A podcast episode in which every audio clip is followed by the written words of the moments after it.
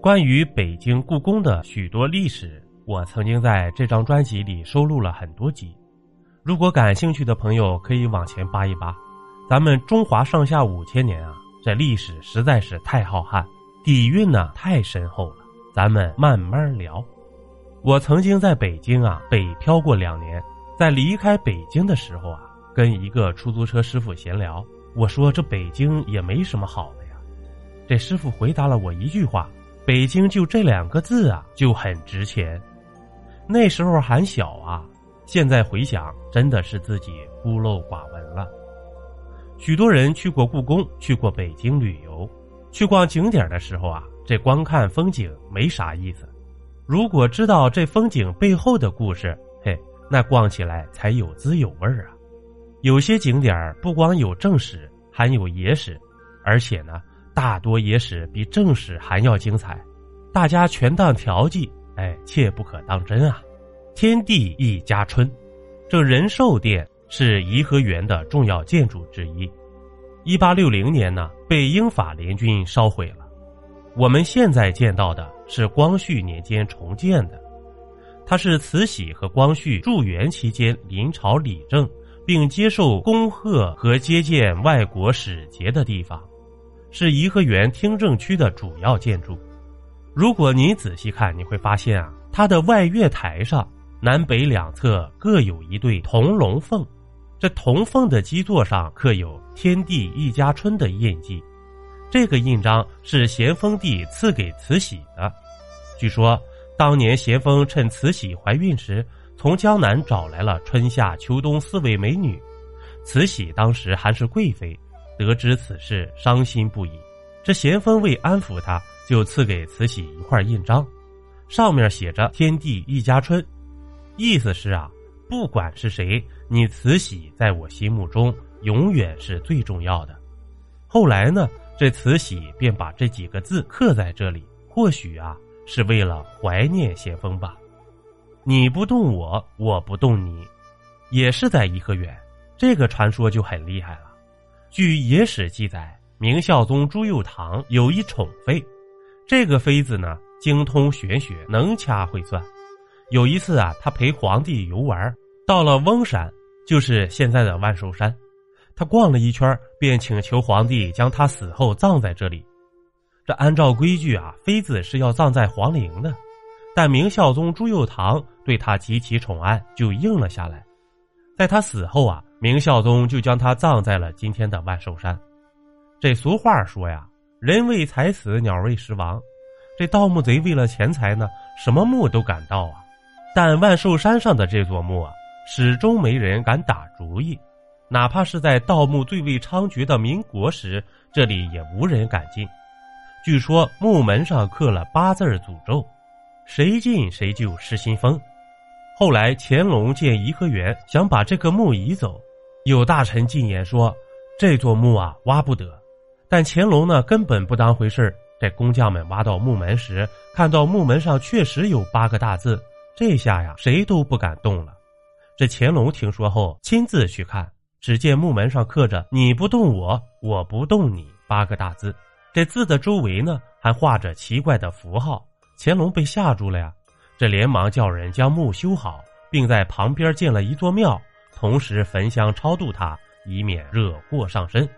这座庙啊就是后来的佛香阁。小鬼儿索命，这乐寿堂是颐和园生活区中的主建筑，这面临昆明湖，背倚万寿山，堂前有慈禧乘船的码头，慈禧每年游玩就停在这里上岸，是慈禧当年的夏宫。传说这里当年常常闹鬼，据说有一年秋天，这园中老太监张全引荐一位小太监叫小六，他是张全的本家侄子。按规矩啊，小六想入园，这张全得孝顺李莲英1笔银子呀。可没想那一年啊，张全老家闹灾，没钱孝顺，这李莲英就怀恨在心。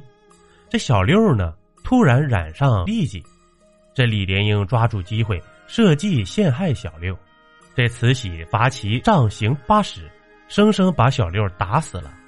小六在死前呢破口大骂，诅咒慈禧不得好死。从那天起啊，太监宫女包括慈禧在内都经常见到小六的鬼魂来索命。最后呢，慈禧只好搬回紫禁城，很长时间不来这里了。摇身一变青之秀，在乐寿堂前横卧一块海青色的大石头，上面刻着乾隆皇帝的手书青之秀。这块石头呢还有一个名字叫败家石。相传啊，这块石头出自房山县的深山里，这明朝有一位官员叫米万钟，爱石成癖呀。他在海淀修了一座韶园，四处搜集奇峰怪石。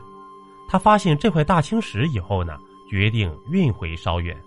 可这块石头啊太大太重了，根本没法搬运呢。有人给他献策，修一条水渠直达韶园。这米万钟觉得这个办法可行，就雇了好多民工，先修条大路，这路旁呢3里打小井，5里打大井。到了冬天啊，就是提水坡路，冻成了一条冰道。至今呢，房山丰台那些叫大井小井的村子就源自这里。为了运这块石头啊，米万钟耗钱无数，石头运到良乡时他家就没钱了，无奈之下只好把它丢弃在路旁。当时的人们就把这块大青石叫做败家石。到了清朝呢，这乾隆有次啊到西陵祭祖，回城时走到良乡，发现了这块大青石，就问刘墉了，这块大青石为何弃置路旁？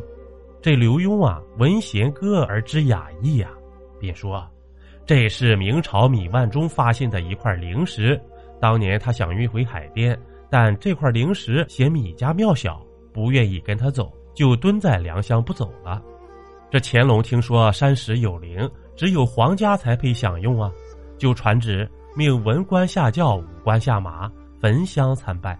同时呢，命人将这块石头运到清漪园。那时候呢，这乐寿堂的院墙已经修好，败家石太大，只好拆门运进院里。皇太后认为它是不祥之物，不想让石头进园。这乾隆左思右想啊，最后还是刘罗锅出了个主意，说这块石头像灵芝，不仅能给皇家增添锐气，还象征人寿年丰啊。于是啊，乾隆把这番话向皇太后一讲，太后转忧为喜，最终同意。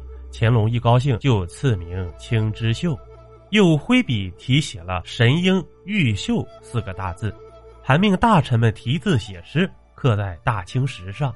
从此啊，这块青之秀就名满天下了。邀您继续收听下集。